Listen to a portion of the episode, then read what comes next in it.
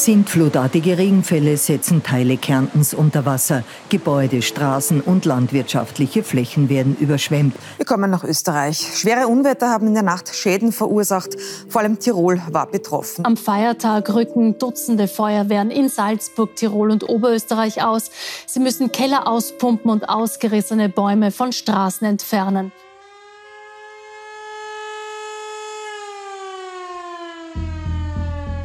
Hangrutsche, Felsen so groß wie Einfamilienhäuser, die ins Tal stürzen, Überschwemmungen, kaputte Straßen.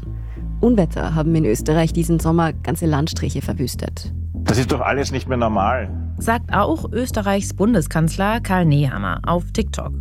Aber er meint etwas ganz anderes. Bist du noch normal? Darf man überhaupt noch normal sagen? Während Extremwetterereignisse ganze Ortschaften in Trümmer legen, bricht die Volkspartei in Österreich einen Kulturkampf vom Zaun. Die ÖVP hat es zuletzt geschafft, eine doch recht breite Debatte darüber zu entfachen, dass die ÖVP und Karl Nehammer jetzt die Normaldenkenden vertrete. Und das große Thema für Normaldenkende ist für Nehammer nicht die Klimakrise. Beim Bäcker, beim Friseur oder im Kaffeehaus. Bezahlst du bar oder mit Karte? Nehammer kämpft darum, das Bargeld zu erhalten, weil das die Normalbevölkerung scheinbar so will. Über die großen Krisen, die Österreich treffen, hört man dagegen wenig von ihm. Alle Experten sagen, das Wachstum geht zurück, gleichzeitig aber hohe Inflation, das ist dann eine sogenannte Stagflation. Die Klimaproblematik wird die entscheidende Problematik für die nächsten Jahrzehnte werden. Teuerung, wirtschaftlicher Abstieg, die Folgen des Klimawandels und noch eine Krise rollt auf Österreich zu.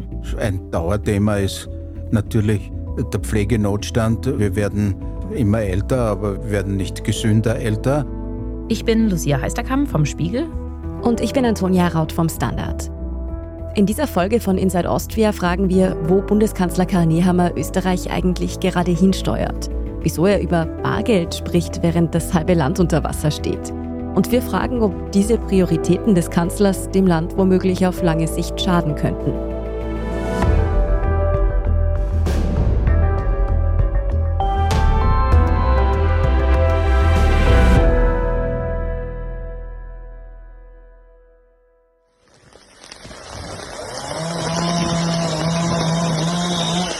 In Kärnten, dem südlichsten Bundesland von Österreich, liegen gerade ganze Ortschaften in Trümmern. Dort haben vor rund zwei Wochen heftige Unwetter gewütet. Seitdem ist das große Aufräumen angesagt. Umgestürzte Bäume müssen weggeräumt werden, tonnenweise Schutt aus Kellern geschöpft, Gebäude neu errichtet. Die Schäden zu beheben, das dürfte hunderte Millionen Euro kosten. Die Regierung hat nach den Unwettern sofort Hilfe zugesagt. Bundeskanzler Karl Nehammer hat dann auch gleich bekannt gegeben, dass die Bundesregierung den sogenannten Katastrophenfonds aufstocken würde, insofern man denn mehr Geld bräuchte. Bilder aus den Katastrophengebieten zeigen Einsatzkräfte, die Schlamm aus Kellern schöpfen. Menschen stehen vor ihren zerstörten Häusern. Aber eine Sache ist unserer Kollegin Katharina Mittelstedt bei all den Berichten aufgefallen.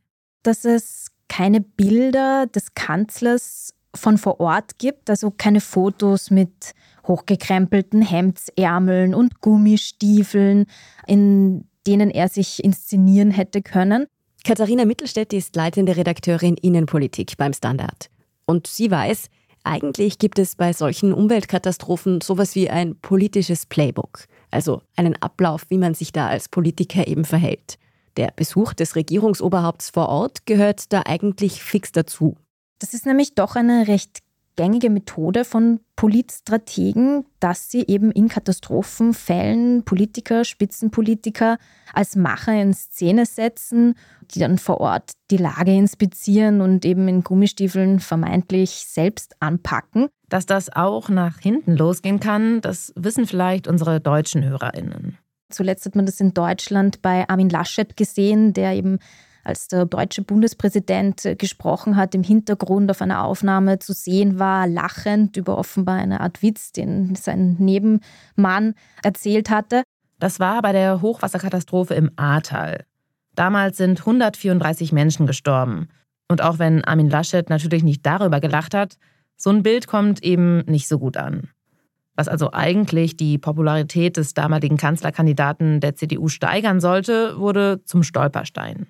Also das wurde in Deutschland eigentlich als eine Art Wendepunkt im Wahlkampf beschrieben und ging also richtig in die Hose. Und es gibt auch einen ehemaligen SPÖ-Kanzler in Österreich, dem solche Bilder 1997 mehr geschadet als genutzt haben.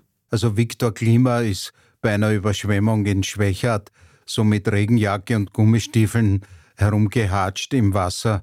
Das ist damals nicht gut angekommen, weil die Leute ja in Wirklichkeit wissen, dass er genauso gut vom Schreibtisch aus Maßnahmen treffen könnte und dass das alles nur eine Inszenierung ist. Daran erinnert sich unser Kollege Hans Rauscher, Kolumnist und Experte für politische Zeitgeschichte beim Standard. Dass Karl Nehammer nicht selbst ins Unwettergebiet gereist ist, das war also vielleicht eine ganz bewusste Entscheidung. Und womöglich nicht mal eine so schlechte, zumindest aus strategischer Sicht. Ursprünglich vor einigen Jahrzehnten war es wahrscheinlich gut für das Image von Politikern, wenn sie sich gezeigt haben bei Naturkatastrophen. Inzwischen ist es aber durch einen medialen Overkill wahrscheinlich ins Gegenteil verkehrt worden. Eines ist allerdings interessant. In dem Moment, in dem ganz Österreich die Bilder der Zerstörung aus Kärnten sieht, geht Karl Nehammer mit einem ganz anderen Thema offensiv an die Öffentlichkeit. Immer wieder hört man, das Bargeld soll abgeschafft werden. Wir hören hier Karl Nehammer auf seinem TikTok-Kanal. Er spricht direkt in die Kamera. Sakko ohne Krawatte. Der oberste Knopf ist geöffnet. Der Kanzler, der sonst nicht unbedingt jugendlich daherkommt, will sich auf der Plattform für junge Menschen anscheinend cooler und lockerer präsentieren. Ich als Bundeskanzler sage dir, das wird es in Österreich so nicht spielen. Die Liebe zum Bargeld. Ja, das ist tatsächlich keine rein deutsche Geschichte. Wenn ich Freunden im Ausland erzähle, dass ich in Berlin in vielen Restaurants nicht mit Karte bezahlen kann, dann finden die meisten das ziemlich lustig. So ähnlich lustig, wie dass es in der Bahn auf kein WLAN gibt. Aber meine österreichischen Freundinnen und Freunde, die lachen eigentlich nicht. Auch bei uns ist es nämlich vielen Menschen wichtig, weiter möglichst bar bezahlen zu können. Und nein, es geht dabei nicht immer nur um Steueroptimierung. Zum Teil hat es auch wirklich ernstzunehmende Gründe. Zum Beispiel, dass mit der Karte eben jeder Kauf ganz genau nachvollziehbar wird. Das merken wir auch in den sozialen Foren und in den Foren des Standard. Gibt es eine gewisse Schicht, die sagt, es gibt da Verschwörungen in Europa, die das Bargeld abschaffen wollen. Diese Sorgen nimmt Österreichs Bundeskanzler offenbar sehr ernst. Ich will, dass Bargeld als Zahlungsmittel verfassungsrechtlich abgesichert wird. Und ich möchte, dass Bargeld auch weiterhin angenommen wird.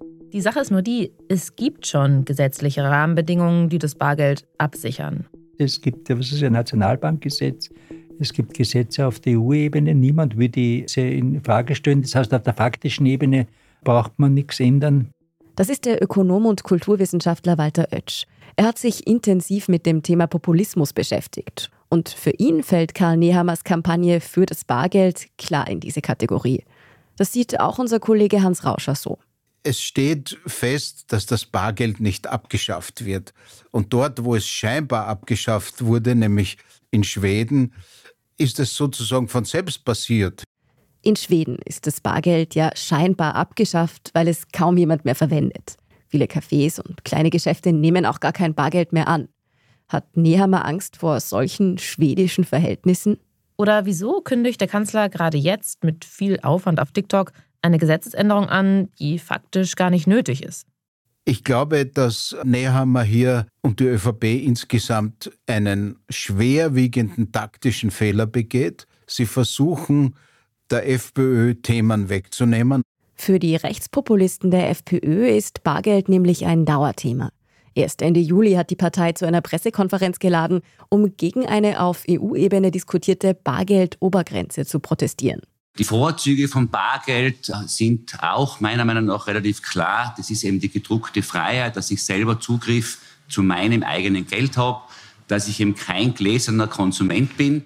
Die Freiheitlichen haben sogar eine Petition namens Festung Bargeld gestartet und immer wieder genau das gefordert, was Nehammer jetzt angekündigt hat.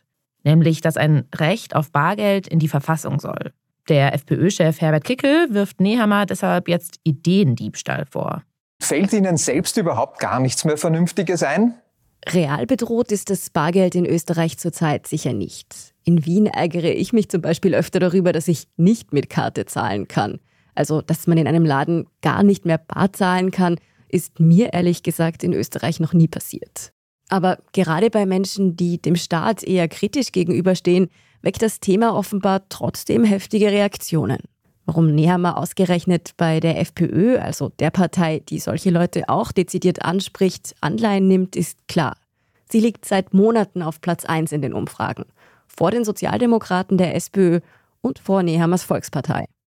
Sowohl die Sozialdemokraten als auch die Volkspartei suchen deshalb nach einem Ansatz, um mehr Menschen überzeugen zu können. Die SPÖ setzt auf einen linken Kurs. Sie hat ja vor kurzem in einer ziemlich chaotischen Wahl den Parteirebellen Andreas Babler zum Vorsitzenden gemacht. Wir haben dazu auch eine eigene Folge, die packen wir Ihnen nochmal in die Show Notes. Und in diesem Spektrum zwischen den erstarkten Rechtspopulisten und den jetzt linker ausgerichteten Sozialdemokraten sieht Karl Nehammer seine Chance. Und da versucht er jetzt irgendwie rein zu grätschen, weil die größte Gefahr für die ÖVP wäre beim nächsten Wahlkampf, wenn das ein Match zwischen links und rechts wird, in der sie oder Karl Nehammer eigentlich kaum noch vorkommen. Aber wer ist diese Mitte? Wen will er mit Ideen wie Bargeld in der Verfassung ansprechen? Also für wen will Nehammer Politik machen?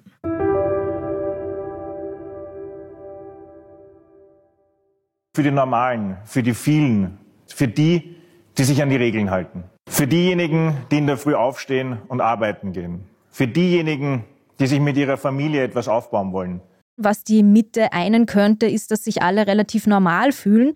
Und so versucht man jetzt anhand dieses Begriffs sich entlang zu handeln. Diese Normalitätsdebatte hat in Österreich in den letzten Wochen für viel Wirbel gesorgt. Angefangen hat die eigentlich schon vor Monaten. Das hat schon begonnen in seiner Kanzlerrede im Frühjahr. Da hat er Österreich eben zum Autoland erklärt, die Klimaaktivisten als Vertreter von Untergangsszenarien abgetan. Normal ist für Nehammer Autofahren und Schnitzel essen. Nicht normal ist für seine ÖVP Gendern oder für Umweltschutz protestieren. Das unterstreicht zum Beispiel die niederösterreichische Landeshauptfrau Johanna Mickel-Leitner. Eigentlich wollten Nehammer und seine Leute eine Einheit schaffen, zu der sich möglichst viele Menschen in Österreich zugehörig fühlen. Politiker anderer Parteien finden, die Debatte, die daraufhin ausgebrochen ist, bewirkt eher das Gegenteil. Die Frage, wer oder was denn nun normal ist, treibt einen Keil durch Österreich. Der grüne Vizekanzler Werner Kogler nennt diese Ausdrucksweise der Volkspartei sogar präfaschistoid. Dieses Wort hat er in einem Interview mit dem Nachrichtenmagazin Profil verwendet. Und Bundespräsident Alexander van der Bellen hebt in einer Rede hervor, dass es ja auch durchaus positiv sein könne, nicht normal zu sein. War Mozart normal? Na sicher nicht.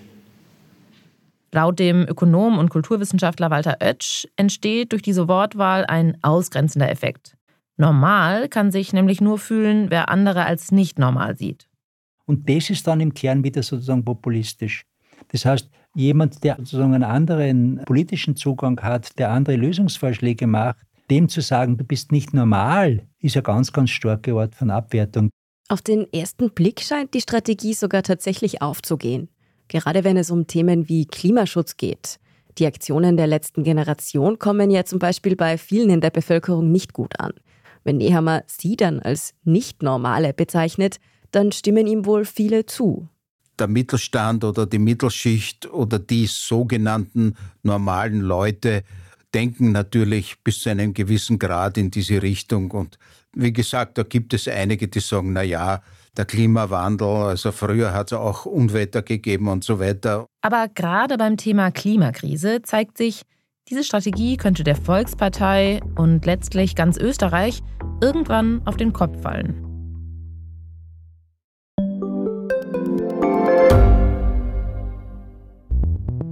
Wie können wir die Erderhitzung stoppen? Wie verändert künstliche Intelligenz unser Leben? Und wann wird nachhaltiges Reisen endlich einfacher?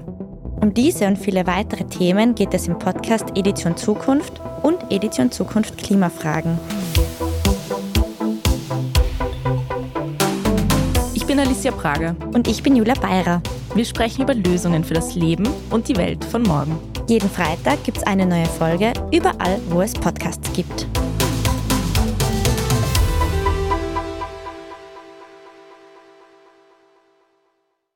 Konservativ will immer etwas Bewahrendes haben. Und das ist natürlich jetzt in, in einer Zeit, wo man nur wenn wir gewisse Standards erhalten, wenn wir eine gewisse Art von Wohlstand erhalten wollen, wenn wir eine bestimmte Art von gesunder Umwelt erhalten wollen, kann die Erhaltung nur mehr durch einen starken Wandel passieren. Was Oetsch sagt, wenn das Klima unser Arbeitsumfeld, unsere Natur, unsere Landwirtschaft, unsere Wohnorte verändert, dann müssen auch wir uns verändern, wenn wir unseren heutigen Lebensstandard erhalten wollen. Die Klimaproblematik wird die entscheidende Problematik für die nächsten Jahrzehnte werden. Und je früher wir anfangen, und je früher wir anfangen, Weichenstellungen zu machen, je besser das sozialverträglich passiert, umso besser wird es sein. Denn die meisten WissenschaftlerInnen sind sich einig. Um die Klimaziele zu erreichen, bleiben nur noch wenige Jahre. Österreich hat sich auch selbst vorgenommen, bis 2040 klimaneutral zu werden. Auch Karl Nehammer trägt diese Ziele nach außen weiter mit. Er sagt, natürlich gibt es den Klimawandel und ja, der ist auch eine Bedrohung. Dann kommt allerdings das große Aber. Nehammer findet nämlich, dass man dieser Bedrohung eben explizit keine Verbote entgegensetzen soll, wie sie ja eben äh, Klima oder auch andere Klimaaktivistinnen fordern, sondern sein Weg ist eben der, man sollte lieber auf die Forschung, auf Innovation setzen und so wird es dann schon Lösungen geben. Also er leugnet den Klimawandel nicht, er will aber auch definitiv keine schlechten Nachrichten überbringen. Also dass irgendjemand auf irgendetwas verzichten müsste. Die große Frage ist natürlich, kann man den Klimawandel aufhalten, ohne dass irgendjemand auf irgendwas verzichten muss? Wenn man den einschlägigen KlimawissenschaftlerInnen zuhört, dann nicht.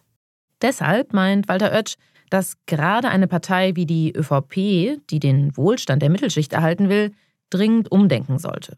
Man kann das ja auch ganz einfach auch auf wirtschaftliche Vorteile umrechnen. Wie hat die deutsche Automobilindustrie den Zug versäumt durch unsinnige Beharrungspolitiken, durch Betrugsmanöver, die von der Politik gedeckt worden sind, in riesigem Ausmaß?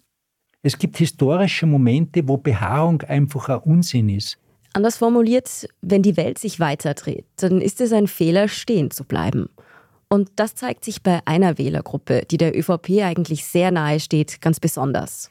Der heurige Sommer mit seinen Extremwetterlagen hinterlässt auch schwere Schäden in der Landwirtschaft. Stürme und Hagel und jetzt auch der Starkregen und das Hochwasser haben den Äckern, Wiesen und Wäldern stark zugesetzt. Es ist ein Katastrophensommer, auch für die Bäuerinnen und Bauern im Land. Die österreichische Hagelversicherung spricht von weit über 10 Millionen Euro Schäden. Kaum eine Branche trifft der Klimawandel jetzt schon so hart wie die Landwirtschaft. Das zeigt zum Beispiel dieser aktuelle ORF-Bericht. Wenn die Volkspartei die Gunst der Bauern auf längere Sicht nicht verlieren will, dann müsste sie eigentlich versuchen, die Schäden des Klimawandels auf die Landwirtschaft möglichst abzumildern. Programme zu machen gegen das Artensterben von den Insekten, von den Vögeln, gegen die Bodenerosion, gegen die Bodenversiegelung und so weiter. Es sind alles so ganz, ganz große Probleme, wo man ja die eigene Klientel, die konservative Bauernschaft ja letztlich sozusagen einen Schutzrahmen geben würde. Warum tut Karl Nehammer all das nicht? Warum stürzt er sich in eine Kampagne für den Erhalt des Bargelds, statt den Kampf gegen Unwetterkatastrophen zur Chefsache zu machen? Das ist jetzt sozusagen eine sehr kritische Frage. Versteht er die Klimakrise? Versteht das kognitiv? Also wenn ich mir zum Beispiel Merz anschaue oder Laschet ja, in Deutschland, würde ich sagen, sie verstehen es kognitiv nicht. Ein ziemlich harter Befund. Wieso sollten Konservative in Deutschland und Österreich die Klimakrise nicht verstehen? Weil sie zu dumm sind? Das meint Oetsch aber nicht. Was er sagen will, die Klimakrise wirklich zu begreifen, heißt, sich von ihrer Bedrohlichkeit erschüttern zu lassen. Und die Erschütterung muss ich psychologisch bewältigen. Ich glaube, das ist genau der Punkt, der uns jetzt sozialpsychologisch in dieser verrückten Zeit abverlangt wird. Man muss das aushalten. Man muss das aushalten zu sagen, okay, drei oder vier Grad zusätzliche Erwärmung bis zum Ende des Jahrhunderts ist eine Möglichkeit. Wir hoffen nicht, dass es eintritt, aber es ist eine Art von Möglichkeit oder die ganzen Kipppunkte. Ja.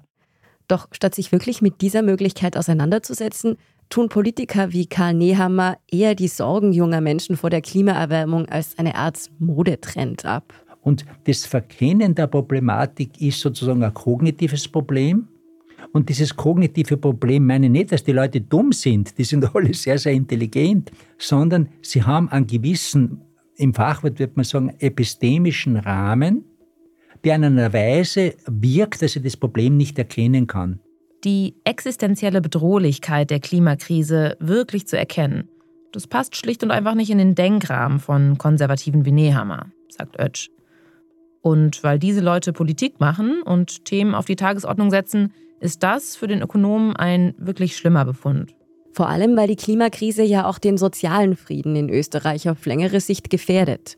Den sozialen Frieden, den die ÖVP als Normalität sieht und ja eigentlich so dringend bewahren möchte. Das, was jetzt Fridays for Future machen, in das, was die Last Generation macht, ist ja harmlos. Harmlos. Alle, die jetzt gegen diese schimpfen, die werden sich einmal so eine harmlose Jugend wieder wünschen. Es wird ganz andere Arten von Jugendbewegungen geben. Was Ötsch also sagt, der Klimawandel wird unsere Welt längerfristig radikal verändern. Und Konservative, die das Bestehende ja erhalten wollen, müssten davor eigentlich besonders große Angst haben. Und sich dafür einsetzen, diese massiven Veränderungen aufzuhalten. Aber genau das tut Nehammer nicht weil er die Bedrohung offenbar nicht erkennt. Und er ist damit nicht allein. Vielen Menschen erscheint der Klimawandel immer noch als abstrakt, trotz zunehmender Unwetter und Hitzewellen. Es gibt aber noch eine Angst in Österreich, die schon jetzt voll da ist und in der viele ebenfalls politische Lösungen vermissen.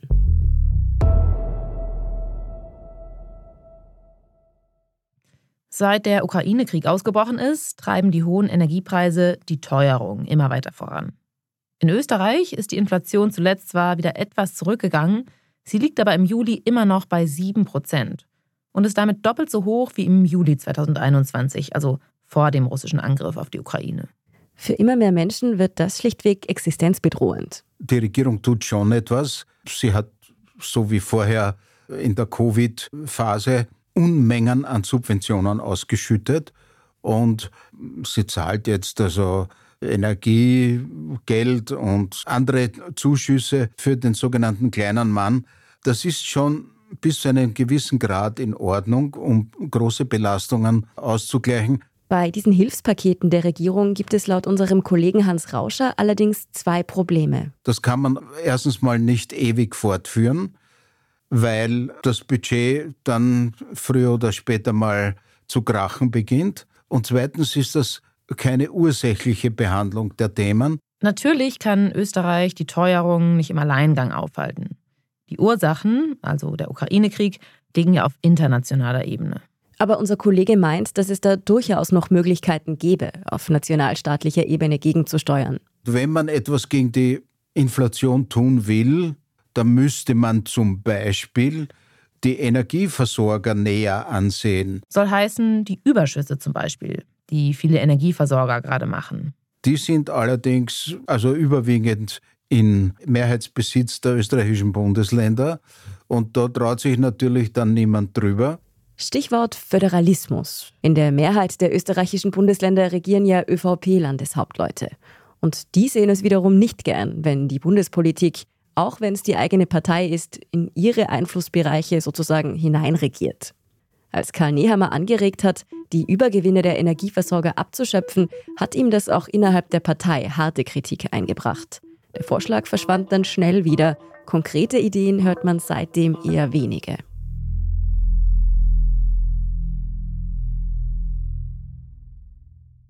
Und neben den großen Themen wie Inflation und Klimawandel gibt es ja auch noch eine ganze Reihe an vergessenen Krisen. Probleme, die seit Jahren schwelen und die die Politik einfach nicht anpackt. Ein Dauerthema ist natürlich der Pflegenotstand. Wir werden äh, immer älter, aber wir werden nicht gesünder älter. Genau wie in Deutschland gibt es auch in Österreichs Gesundheitssystem einen Mangel an qualifiziertem Pflegepersonal. Es fehlen Ärztinnen und Ärzte. Die geburtsstarken Jahrgänge gehen nach und nach in Pension und brauchen selbst mehr Pflege. Und gleichzeitig kommen weniger Fachkräfte nach. Bis 2030 werden nach Schätzungen rund 76.000 Pflegekräfte fehlen. Bis 2050 weit über 100.000. Die Ärztekammer warnt vor einem massiven Pflegenotstand, in den Österreich schlittern könnte, wenn jetzt nicht entschieden gegengesteuert wird. Am Ende bleibt die Frage, wenn Österreich vor so vielen ernstzunehmenden Krisen steht, wieso widmet sich der Kanzler Problemen, die eigentlich keine sind?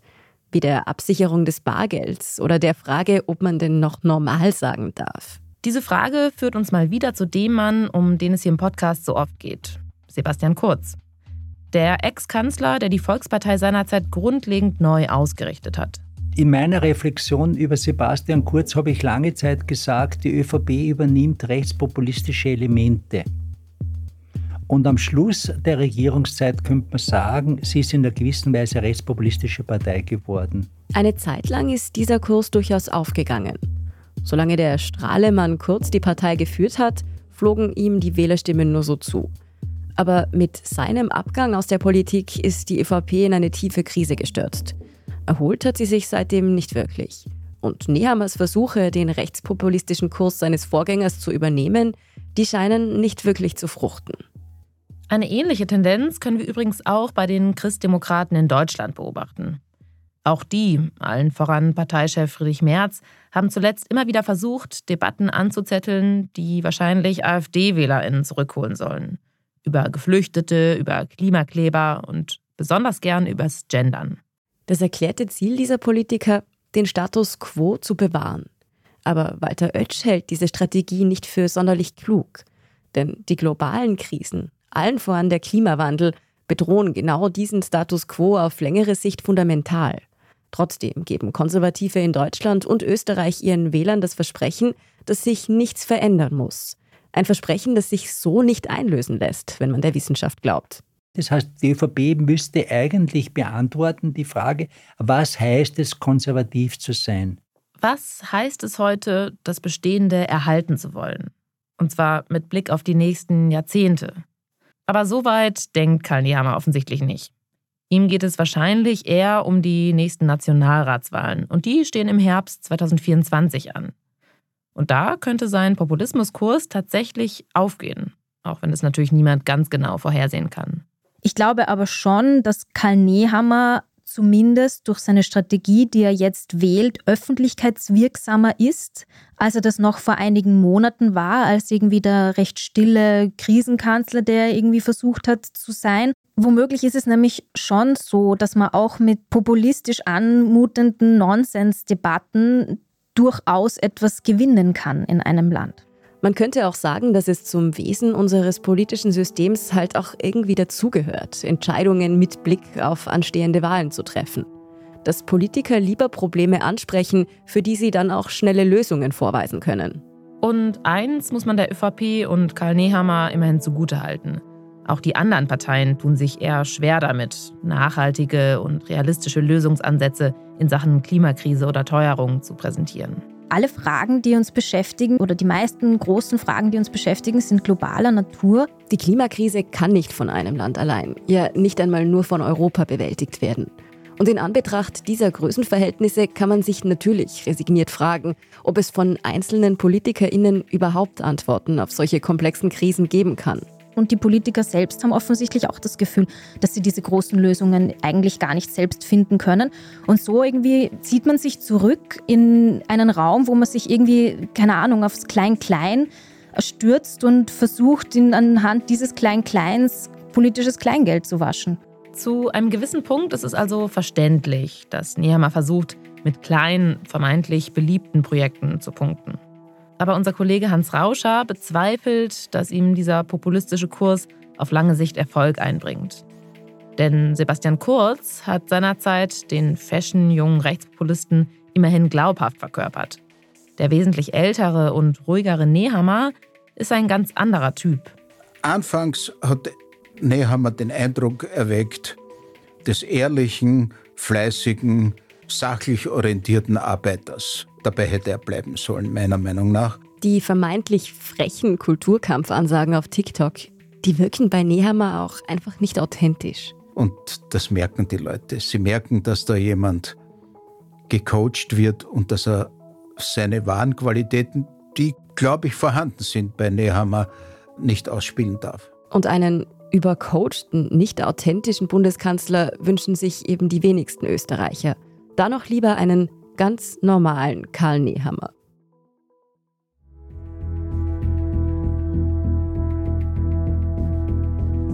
Inside Austria hören Sie auf allen gängigen Podcast-Plattformen, auf der Standard.at und auf spiegel.de. Wenn Ihnen unser Podcast gefällt, folgen Sie uns doch und lassen Sie uns ein paar Sterne da. Kritik, Feedback oder Vorschläge zum Podcast wie immer gern an insideaustria.spiegel.de oder an podcast.derstandard.at. Unsere journalistische Arbeit können Sie am besten mit einem Abonnement unterstützen. Alle Infos zu einem Standard-Abo finden Sie auf abo.derstandard.at. Und unsere Hörerinnen und Hörer können außerdem mit dem Rabattcode STANDARD zwölf Wochen lang das Angebot von Spiegel Plus für nur 2,49 Euro pro Woche testen. Alle Infos dazu finden Sie auf spiegel.de/slash derstandard. Alle Links und Infos gibt es wie immer auch in den Show Notes zu dieser Folge. Danke fürs Zuhören und allen, die an diesem Podcast mitwirken. Das waren diesmal vor allem Ola Reismann, Scholt Wilhelm und Christoph Grubitz. Ich bin Lucia Heisterkamp. Ich bin Antonia Raut. Wir sagen Tschüss und Baba.